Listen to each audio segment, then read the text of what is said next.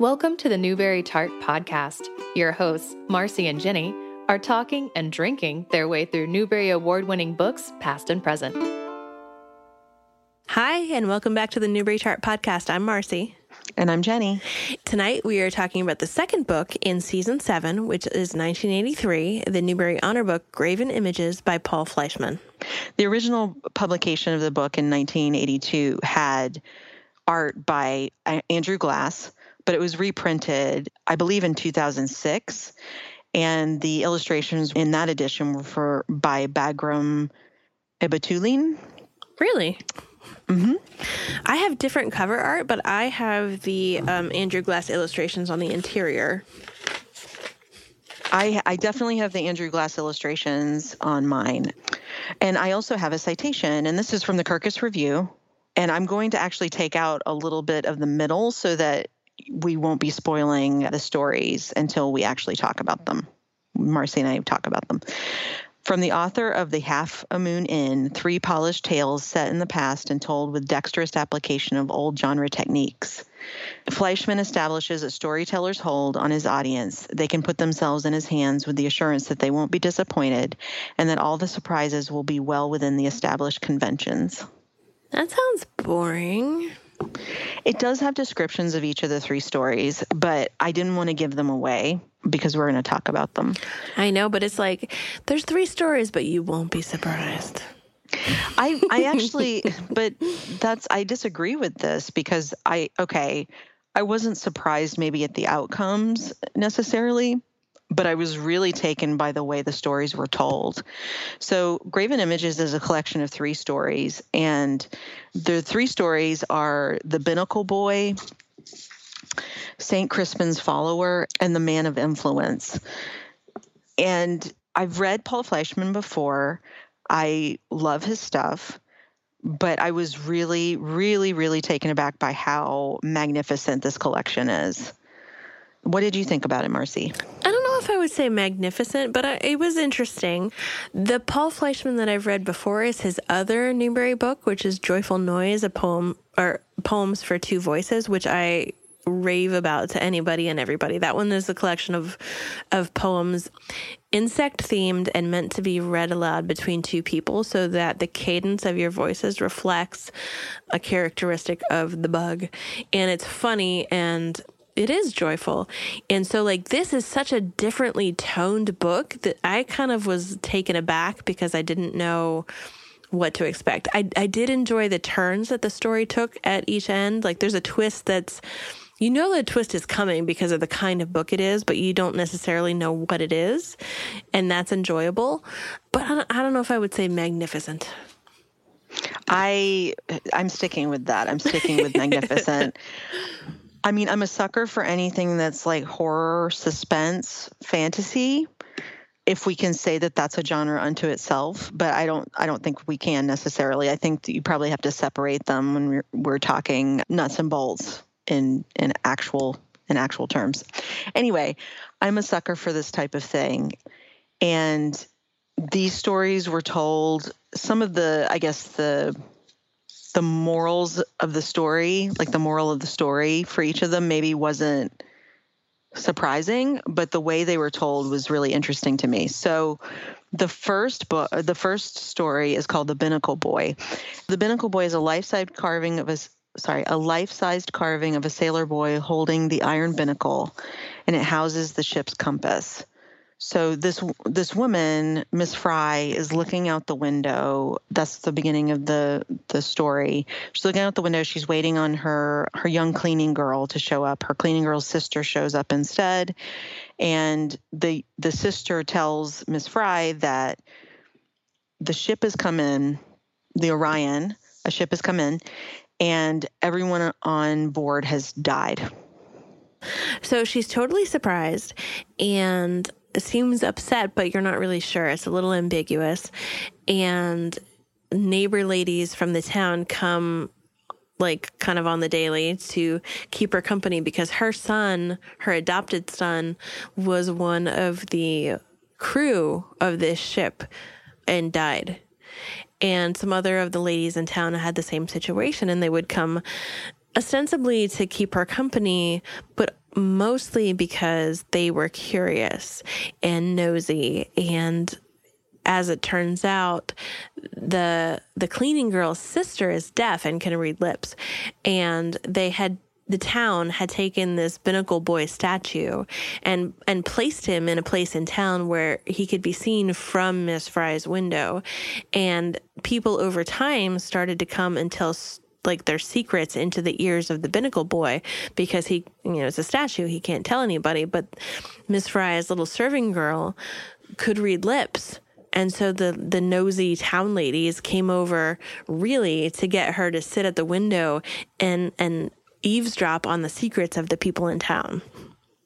So these busybody ladies, including Miss Fry, start getting Tekoa, the the little girl, to read read lips and find out the town's secrets, as Marcy just said. Um, and they and they kind of salve their consciences by saying, "Okay, you can you can do the read lips, but do not tell us who told the secret." It's kind of their way of eavesdropping without feeling guilty for doing something wrong. Like they're hearing the secrets, but since they don't know who told the secrets, like nothing is going wrong. Well, according to them, I mean that's their like yeah, the know, rationale. Yeah, but so Tekoa like tells the ladies that there's no uh, like one woman didn't put any money in the collection plate at church and only rattled the coins. yeah. And like, I think there's some secret assignations going on.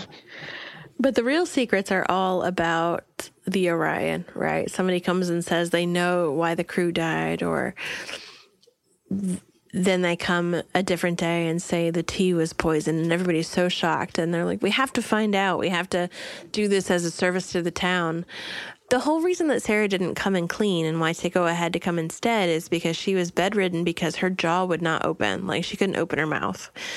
And the kind of background problem to that. Turns out that she was keeping a secret that was so bad that she couldn't talk to normal people. And she was just coming to whisper to the binnacle boy. And she's the one who knew what was up with the orion and the fact that the tea was poisoned and killed the crew. But she also knew who did it. And so she gets blamed for it. And the nosy ladies kind of tell everybody and run after her.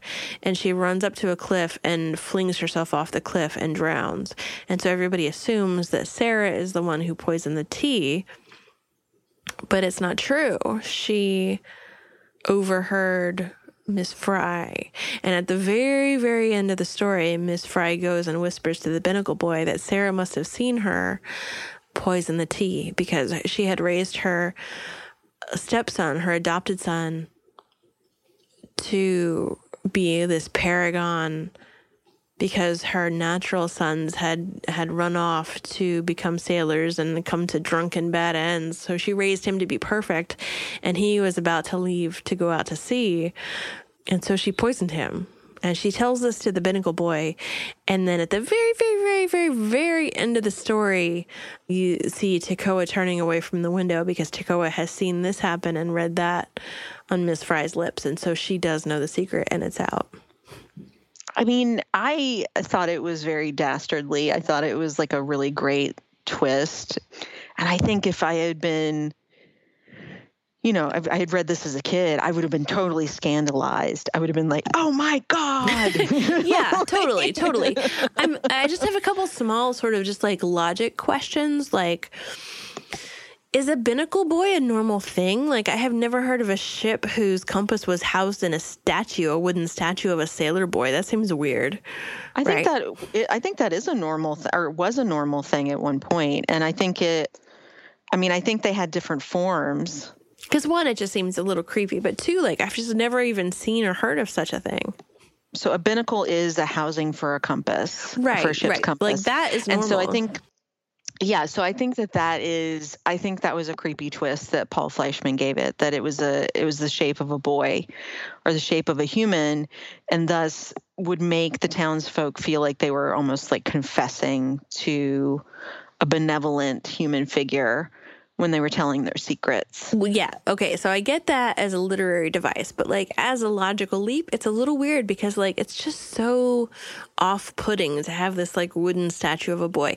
And maybe I feel like that because instead of the original illustrations, my book has this cover, which in retrospect, now that I've read it, I see that it is the statue of the Binnacle Boy. And it's just, it's just creepy in a vague way. Like it has kind of a strawberry girl, like idealized sunny afternoon scene, but the statue has like these staring blue eyes, and at the ankles, like it's like muddy kind of. And it's holding this random white thing that looks a little bit like a space helmet, but clearly is supposed to be the binnacle. And I just, it's creepy and weird. I only have the the image inside of a woman grasping the binnacle boy's upper arm and whispering in his ear. And we encountered this illustrator when we did, was it the Three Wishes? Uh, Coven Tree, yeah. Yeah.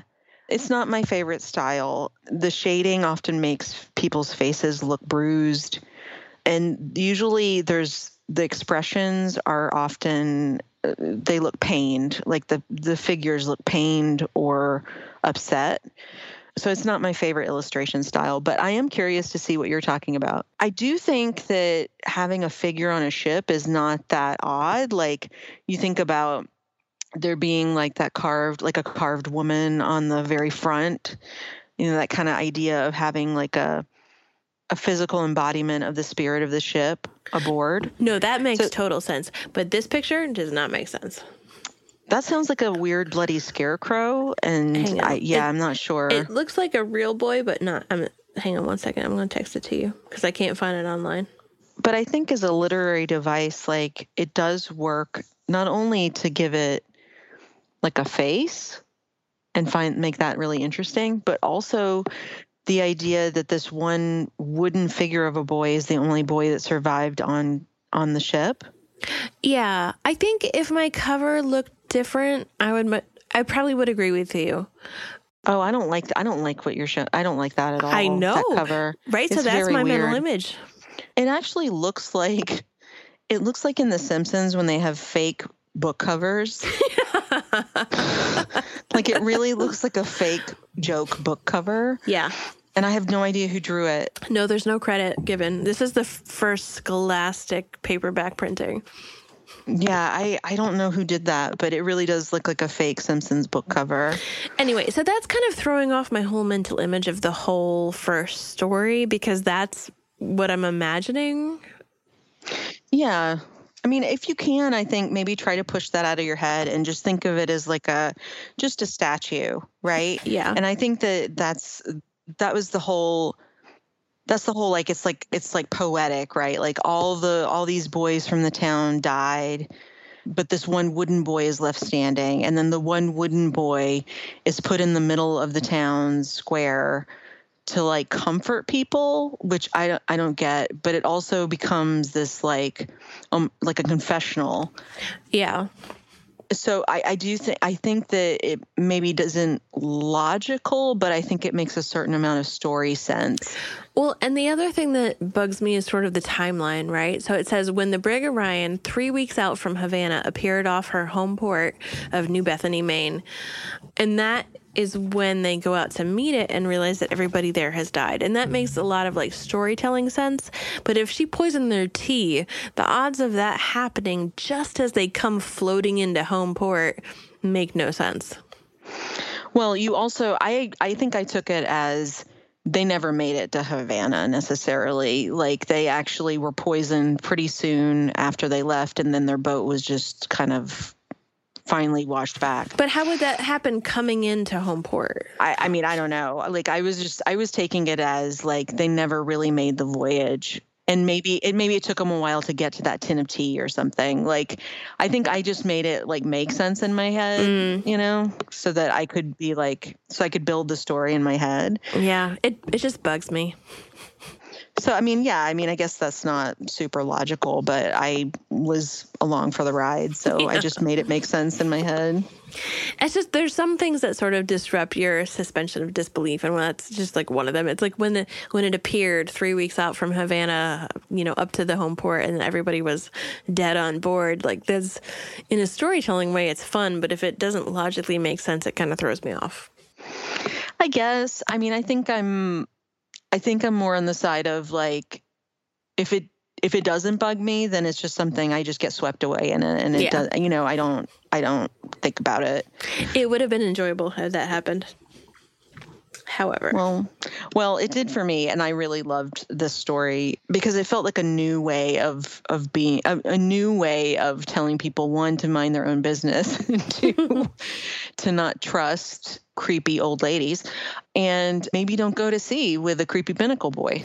That's true. That's true. My only other question about this too was that her normal cleaning girl was named Sarah and then her sister is Tekoa. Like that's a weird disparity of names. Not necessarily. Yeah. I mean, no, cuz I feel like that's kind of a conventional thing that happens, right? Like either either the firstborn has got a very unique name and or a plain name and then like either parents run out of creative names and then the kids names start getting more and more plain or they're like this could be our last kid. Let's give it the weird name that we really wanted to give our first one but we're afraid to. Maybe. I mean i googled it and apparently that name is primarily a boy's name in hebrew or of hebrew origin. That means trumpet. So the thing that i thought of was that maybe like she's going to trumpet the truth. Well, that, and also, I mean, Sarah's a Hebrew name too. So they yeah. do go together in that way. Clearly, a little disagreement on the first story. What about St. Crispin's follower? So, St. Crispin's follower is about a shoemaker's apprentice, his fledgling apprentice named Nicholas. And he is learning the craft of shoemaking.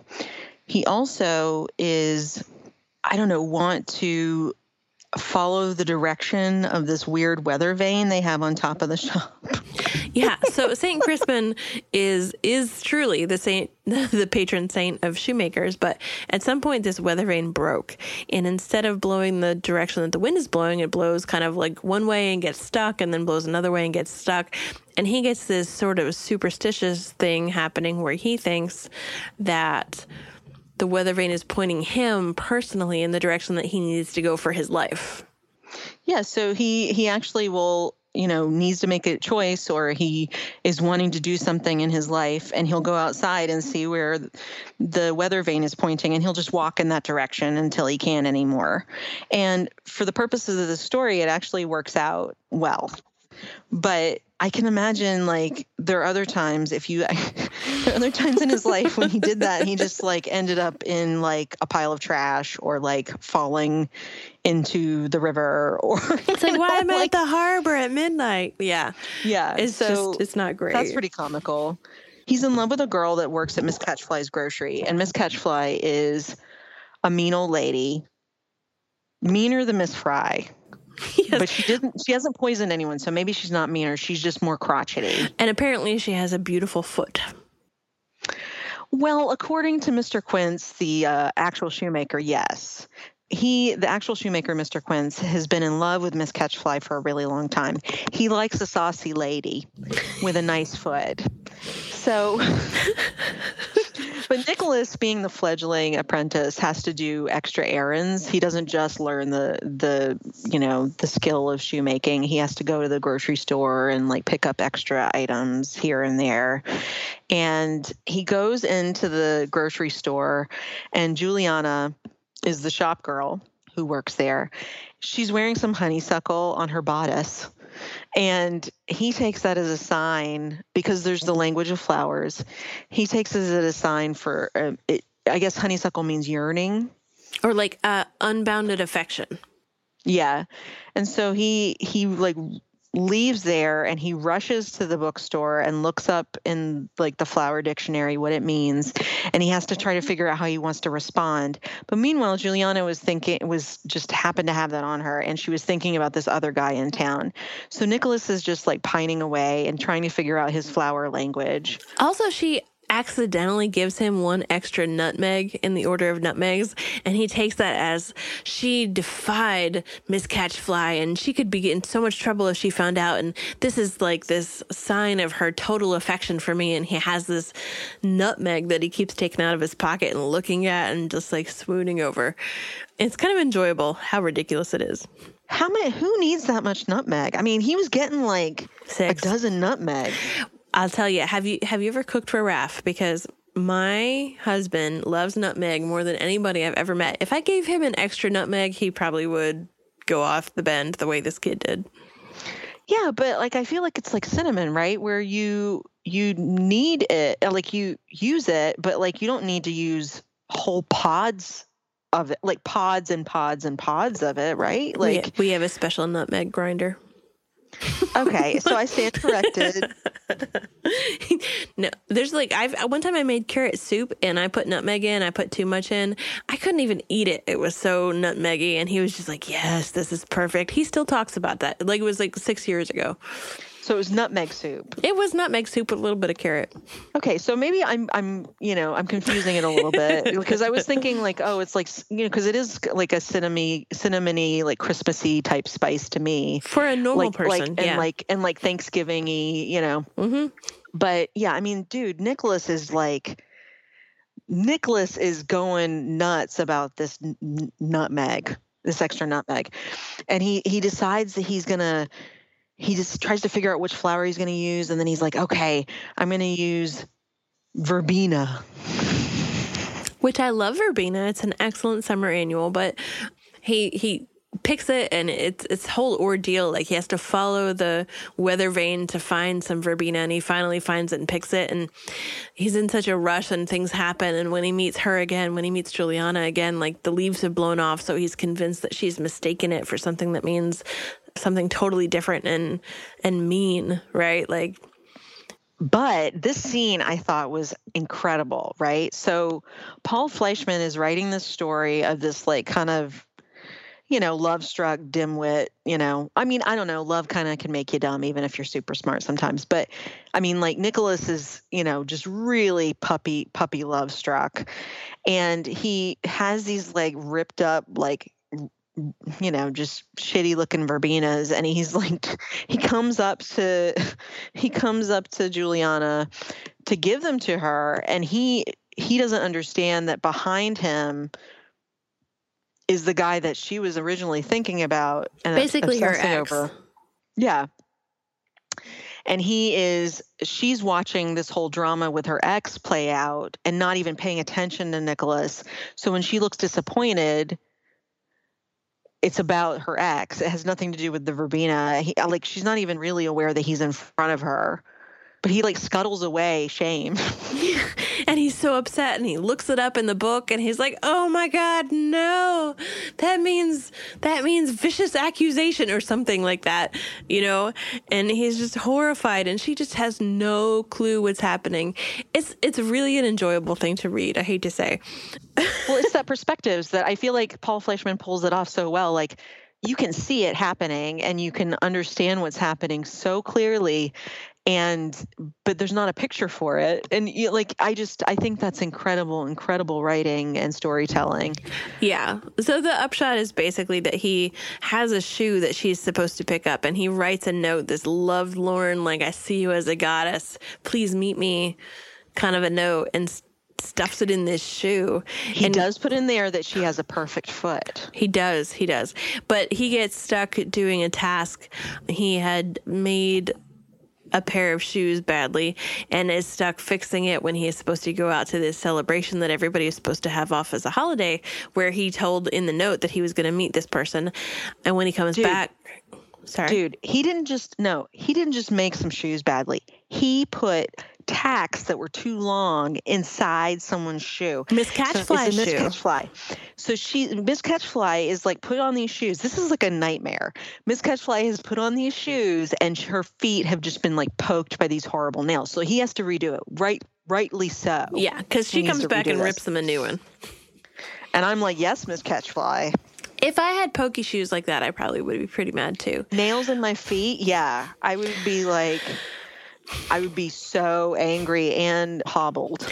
But he comes down from fixing them, realizes the shoes that Juliana were supposed to pick up are gone. The note is gone. And he's horrified because she's going to be waiting for him and he's not going to be there. But he goes out. He follows the weather vane, which points him in a totally weird direction. He goes and goes and goes and goes.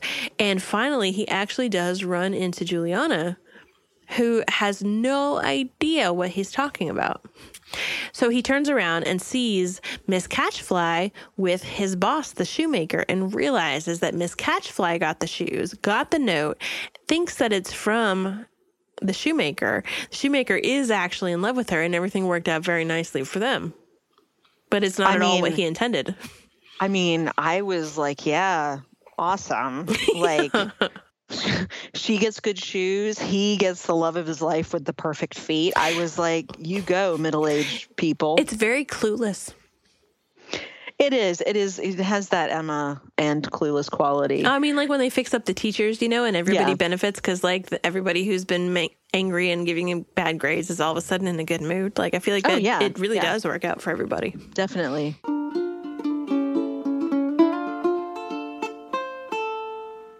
I feel like the third one combines both the things nicely. So the third story is called The Man of Influence.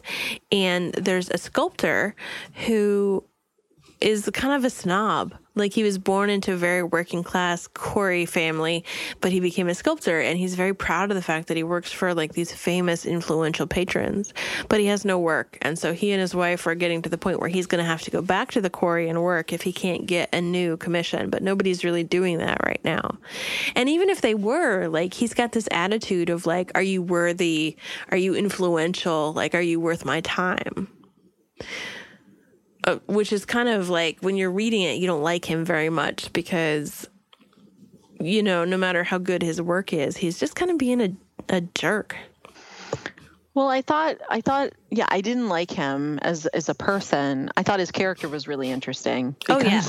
I always find it very interesting. I think you can say that for all three of these stories there are fools at the core of them and they're different types of fools. So you know, Miss Fry is a fool to think that no one would ever know her secret and that she got away with it, right? Mm-hmm. Nicholas is a fool for love.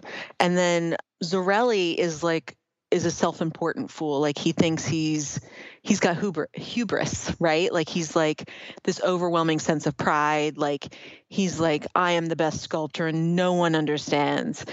And I just I think that's so interesting to take that kind of character, the the lad the last character, and put it into put that character into the the profession of being a sculptor.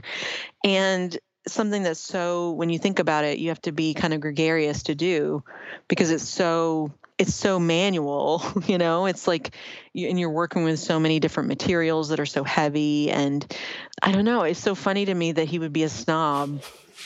At- I- at- I can his- see to, it. to his to his detriment, right? Yeah. Well, it's so the interesting thing is that it, during the course of the story and his internal narrative, as he's he's going through crowds in the marketplace, thinking he's better than everybody, and I've sculpted your mayor, and I've sculpted, you know, this person and that, and this famous person's son, his tomb who died, and he would have ruled the city or whatever, and it all comes into play later, which I think you're right, like proves that it's very well written the way that it turns out. But he's approached by a ghost. And the ghost is in tatters and he doesn't look impressive. like the fact that it's a ghost is like nothing, but the fact that he's wearing like tatters and looks disreputable is enough to throw this guy. And he's missing an ear. Yeah, yeah. And so, like, all these things, he's like totally disregarding the fact that this is a crazy supernatural event. He's like, Do you have money? Are you influential? I don't, I don't know. it has nothing to do with the fact that he's a ghost. but the ghost wants to commission a sculpture. And finally, he agrees. And he makes some sketches and he starts working on the sculpture and he gets instructions for where to deliver it. And he finally does. And he is directed to load it on a cart, take it out to the edge of town, and then tip it out kind of in the middle of nowhere. And it turns out that this ghost is the ghost of an assassin who was hired by these righteous upstanding pillars of the community who he who the artist had already sculpted and who he was so like proud of having sculpted but they secretly were spy masters and people who had commissioned having their relatives killed to retain their power. And this particular sculpture was of the uh, like the killer poisoning a baby who would have inherited pretty much the rule of the city where he lives in Italy this apparition wants the wants a statue that tells this horrible secret. He wants it to be placed in a central location. And the ghost also starts to just tell Zarelli all of these horrible secrets about these families that he holds in such high regard and like aligns himself with ideologically or, or and, and thinks that he's so special because he's done work for them he learns that they are horrible, horrible people who hired this guy who is now a ghost, who's done these horrible things. And that's such a gotcha twist. well, like, I thought, like, there's these little sweet notes in all the stories, right? Like, the reason that this guy, the ghost, wants his sculpture done is because he used to confess all his crimes to his cat. And the person who hired him to do his worst jobs and had him murdered so that he wouldn't tell had him killed before he could get home and tell his cat what he did because that's the only way he could sleep is if he did that. So the sculpture is of him doing this terrible deed, but looking down at his cat who's looking up at him so that he can, in a way, tell his cat what he did and hopefully get some real rest in the afterlife. Some and, eternal rest. Yeah. And it's like that is such a sweet little thing. Like, Yes, this is a horrible assassin who did awful things and killed a baby amongst many other really terrible crimes, but he cannot rest for a night or for eternity unless he confesses to his cat. Like that is such like an interesting depth to this character and to the story that like that's what struck me the most. Yeah, that that is like a, such a such an interesting note to throw in there because it makes it makes the uh it makes the scary, creepy, gross ghost that you find out is an assassin and a murderer is. of children. It makes him. It gives him some human qualities and some qualities that you can relate to. Mm-hmm. And I think that that's really an interesting trick of Fleischman's as well because then you're you're having this little like sympathy pang for this horrible horrible person who's now a horrible ghost. Because i mean honestly well not a horrible ghost.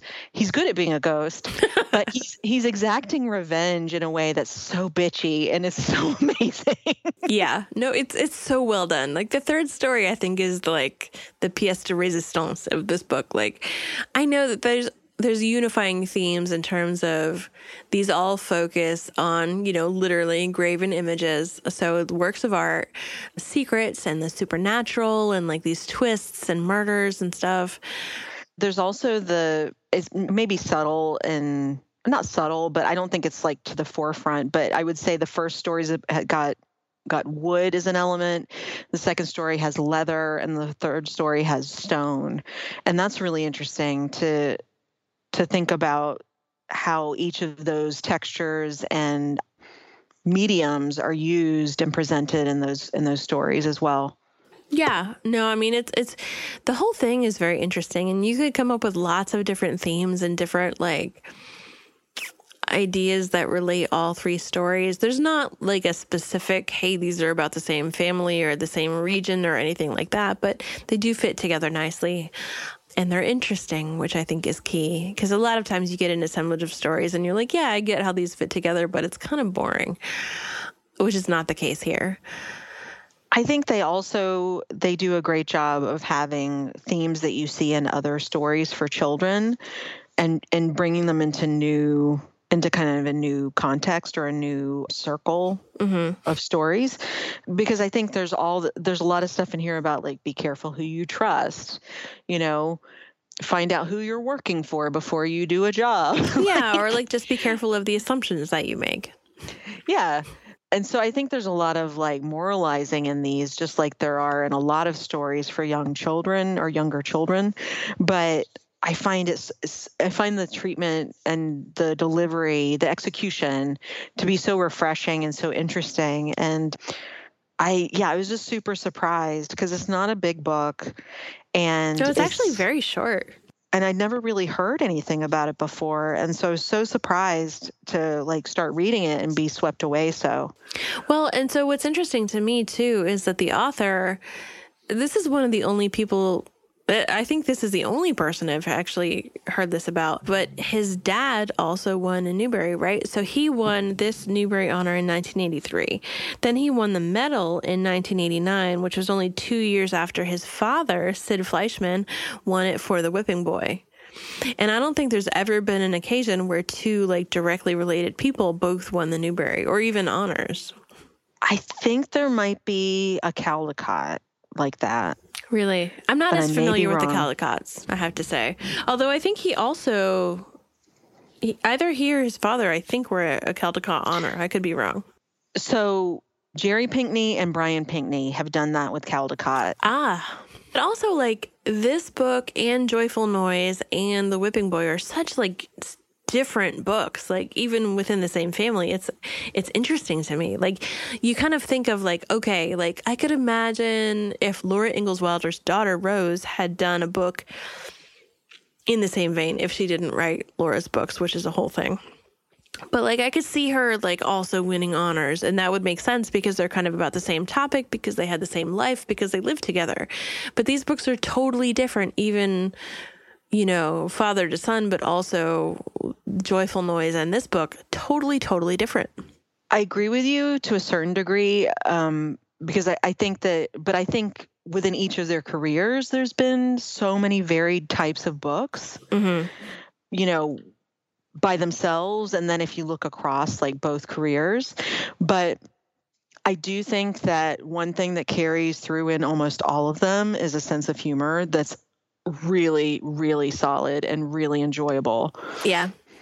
because Sid Fleischman did a couple of biographies, in particular his biography of Harry Houdini and his biography of Mark Twain. And they're both, I mean, for biographies, they're really funny, but just in general, they're really, really witty and amazing. I would be ashamed of anybody who was the biographer of Mark Twain and not like smart and funny. Yeah, but I feel like people have done that and they had haven't gotten like I feel like he got what makes Mark Twain funny and he was able to almost em, like kind of emulate it in the body of the biography, which I think is is something that is only a skilled humorist could really do, Yeah. you know? And so I I think you're right. I mean, I think there's a lot of bad Mark Twain biographies out there. Um, but I do want to say that I think in in terms of legacy, I think this makes Sid Fleischman and Paul Fleischman for Newbery, and then Jerry Pinkney and Brian Pinkney for Caldecott, the Marie and Irene Curies Very nice. the Kid Lit worlds. Yeah, Very nice. yeah, But I don't disagree. I don't. And I, I'm, you know, proud of them in a way because to to create three different books of three different like directions, you know what I mean? In in the Newbery world is impressive and it's a really good family legacy. yeah. I mean, it's very well deserved.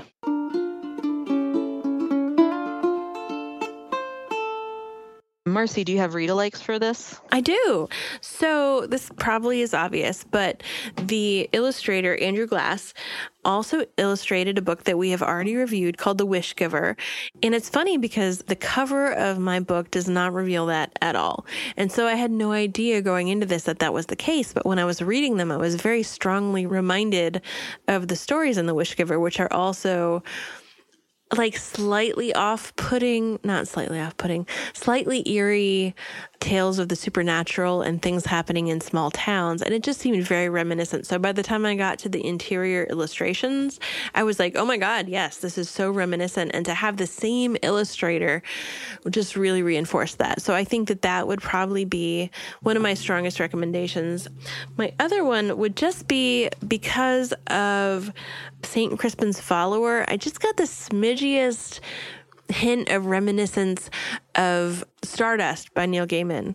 Just because there's a shop boy, it's a small town, there's this like lovelorn, soppy, you know, kid who has this infatuation with somebody who has no idea he's alive. And so like the the rest of the story is totally different, but like that was the one little tone that hit the same note for me.